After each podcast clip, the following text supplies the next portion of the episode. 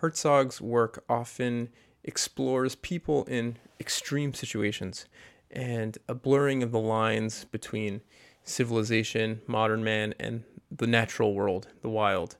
Uh, he, his movies often blur the line between fact and fiction.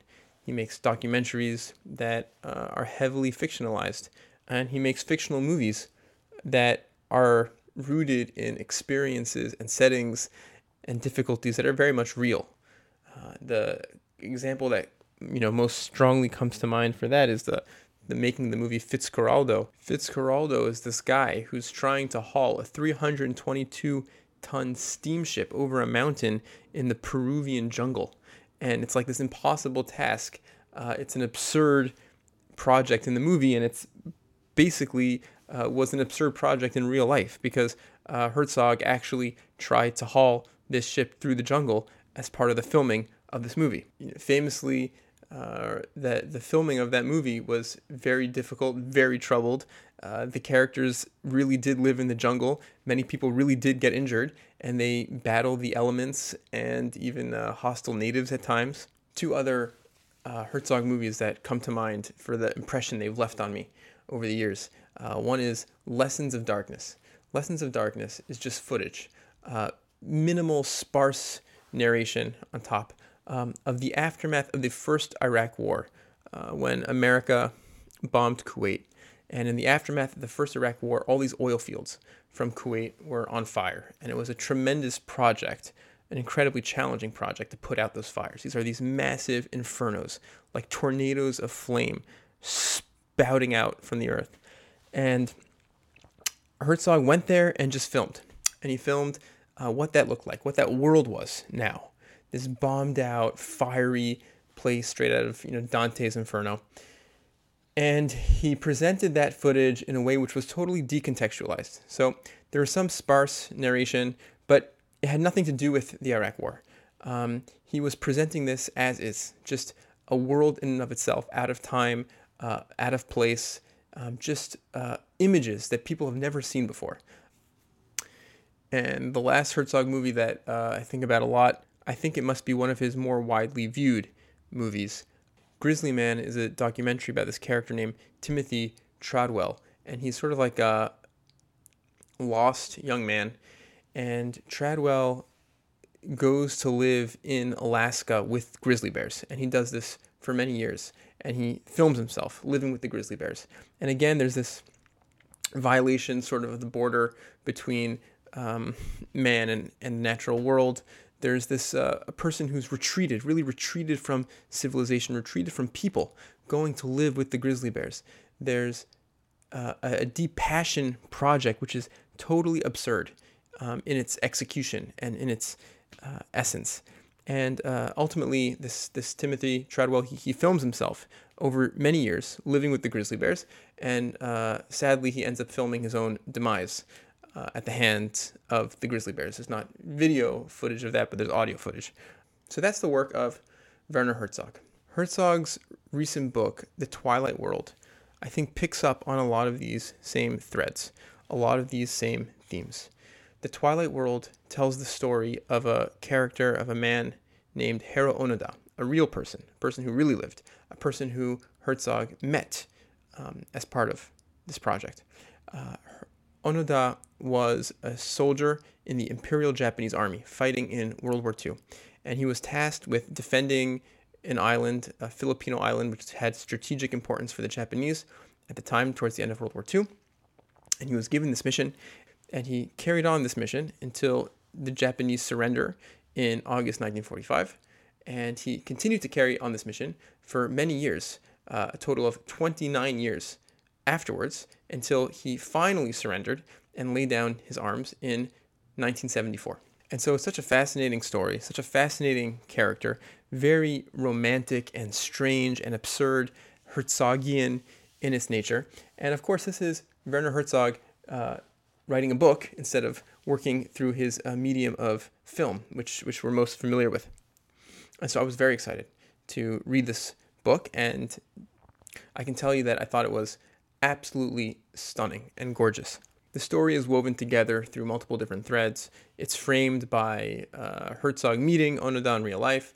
Um, it's framed by this kid backpacking um, in in the Philippines in search of Hiro Onoda in 1974 and finding him, and then finally bringing his commanding officer to the island uh, to formally uh, request that he uh, surrender his arms. And woven together is uh, episodes of Hiro Onoda's experience when he was initially tasked with guarding the island by his superior officer, um, and time over that over those decades where he's living on the island and defending the island until he's eventually relieved of his duties. Towards the beginning of the book, we get the episode where Onoda's with two other fellow soldiers on the island, and they notice an airplane flying overhead dropping leaflets. And uh, one of the fellow soldiers goes and he tracks down one of the leaflets to read what it says. And it says that uh, the war is over and that all Japanese uh, soldiers should lay down their arms and return whatever to the base. Uh, but Hiro is uh, very uh, suspicious. He noticed that there's like a misspelling on the leaflet. Uh, some of the, the grammar is not exactly precise. Also, I think there's no mention of who won the war. And so uh, he's convinced it's a like psychological disinformation operation, and he doesn't trust the leaflet. And he asks his fellow soldiers, you know, what do you want to do? and they say, "Yeah, we'll stay with you. If you don't trust the, that the war's over and you want to continue fighting, then we'll we'll stay fighting with you." And that's the point, of course, the turning point when uh, Onoda makes his resolve and stance to continue fighting uh, from now indefinitely forward. And Herzog characterizes this decision. He characterizes this event, this story, and in doing so, I think he's characterizing a lot of his work in general um, a lot of the kind of themes and and images and motifs that he is attracted to. And, and I think he talks about in this excerpt sort of uh, what attracts him, him to these things and what he sees in these kinds of stories. Um, so, quote, at this point, incidentally, a new phenomenon begins a sort of constant, unobtrusive companionship, a natural dream sibling equipped with all the unquestioning certainty of dreams, a shapeless time of noctambulism, even though things carry on as before, immediate, palpable, ghastly, undeniable in their imperiousness, the jungle, the swamp, the leeches, the mosquitoes, the screams of the birds, thirst, the bumpy itching skin. The dream has its own time frame. It races forward and back. It sticks, stops dead, holds its breath, jumps ahead like a frightened deer. A night bird shrieks, and a year passes. A fat drop of water on the waxy leaf of a banana plant glistens briefly in the sun, and another year is gone. A column of millions and millions of ants arrives overnight and marches through the trees with no beginning or end. The column marches for days and days and then one day is mysteriously and suddenly gone. And that is another year. Then one single watch under withering enemy fire, and the night seems to go on forever and ever, only the abrupt flares of tracer bullets, while day refuses to break, even though you look at your watch and see the hands moving and see the whole of the night sky wheeling around the North Star. Day will not, and will not, and will not arrive. Time outside their lives seems to have the quality of a spasm, even though it can't shake the imperturbable universe. Onoda's war is of no meaning for the cosmos, for history, for the course of the war. Onoda's war is formed from the union of an imaginary nothing and a dream.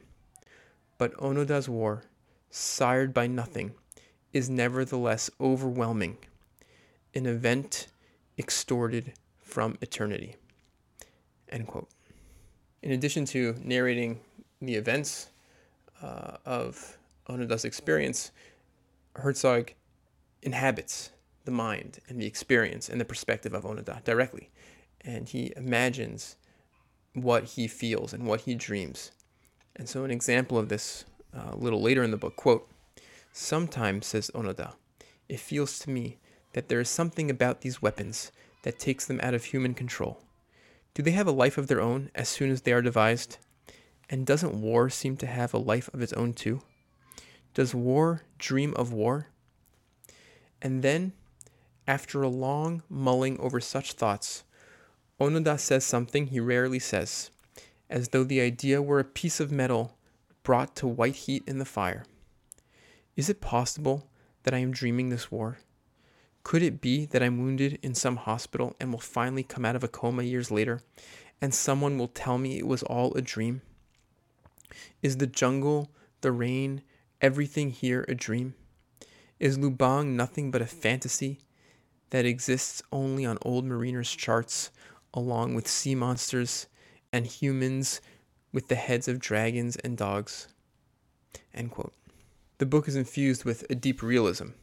I think Herzog understands, as only some people do, what it's really like to be embedded in that environment for a long period of time, uh, to be fighting against the elements, um, the the slow rotting and decay uh, that's precipitated by the moss and the humidity and the fungus and, and the bugs in nature, and all that is brought to life um, incredibly well one very uh, remarkable scene later in the book. Uh, this takes place in 1972, so really towards the end of his uh, time living in the jungle. We we're, we're given the following the following experience, the following scene. So, quote: a campfire, crickets, mosquitoes, rain and rain. Onoda is feeling meditative. He breaks off mussels from the rocks on the stony west coast. He lights a fire in the manner of the loggers. He leaves no trace behind. He thinks he has been forgotten. But one day he sees some men below look overlook. One of them is carrying a loudspeaker on his back like a rucksack. His face is obscured from sight as he walks down the hill. The voice calls out in Japanese, This is your brother. This is your brother. I am your brother Toshio. Onoda goes rigid. Hiro, my brother, calls the voice. Listen to me. Onoda seems without emotion. His inside is stone. The unimaginable cannot be. My brother, my brother, come out wherever you are. Come out, come out. The voice recedes into the distance, can hardly be heard. Onoda strains everything in himself to follow it. I will sing a song now, calls the distant voice. Hiro, my brother, do you remember the song we used to sing at cherry blossom time? Onoda just catches the opening bar of the song. Thereafter, the jungle draws the voice into itself. See the falling blossoms, they are the souls of the dead, they sail through the air. What was that? Was that actually his brother or some hazy chimera? Onoda is unable to account for the event in the structures of his beliefs. He is forced to live with the contradiction. In case it truly was his brother, why does he hear the voice for weeks and all over the island? The answer draws him in ever more powerfully. If that was his brother out with a search party, then he was letting him know, so to speak, in a secret code that the men were actually tasked with exploring every nook and cranny of Lubang to make a detailed topographical survey for improved maps to facilitate the imminent reconquest of the island by the Imperial Army. Truth comes with hidden codes, or else the codes are unpredictably enriched with reality like the veins of ore in rock. End quote. The last piece I want to share um, is just how Herzog ends the book, and uh, it ends with Herzog describing his encounter with Onoda, and uh, he's describing their their conversation together here. So, quote: After the visit to the shrine, we conversed in the park until nightfall. And then this is Herzog explaining, sort of summing up their time together, his uh, impressions of Onoda. Was he then a sleepwalker, or was now the present something he had dreamed? He often racked his mind about the question on Lubang. There was no proof that when awake he was awake, and no proof that when dreaming he was dreaming. The twilight of the world. Ants, when they stop, for some reason we don't understand, move their antennae. They have second sight. Crickets scream at the cosmos. Among the terrors of night was a horse with glowing eyes, smoking cigars. A saint left a deep imprint on the rock on which he slept. Elephants at night dream standing up. Fever dreams trundle the rock of night up the angry, boiling mountains. The jungle bends and stretches like caterpillars walking uphill and down. The heron, when cornered, will attack the eyes of its pursuers. A crocodile ate a countess. The dead, when turned away from the sun, can be buried standing up. Three men on a horse, the saddle remains empty. The net of the sleeping fisherman continues to catch fish. A man who walks backward should also talk backward. Onoda backward is Adono. The heart of a hummingbird beats 20 times a second, 1200 times a minute. The silent Indios in the Mato Grosso do Sul believe they are alive twice. It is only among his cattle in the Mato Grosso that Onoda feels secure. His heart beats with their hearts. His breath comes and goes with theirs. When he is with them, he knows he is where he is. The night is over, and the swarms of fish know nothing.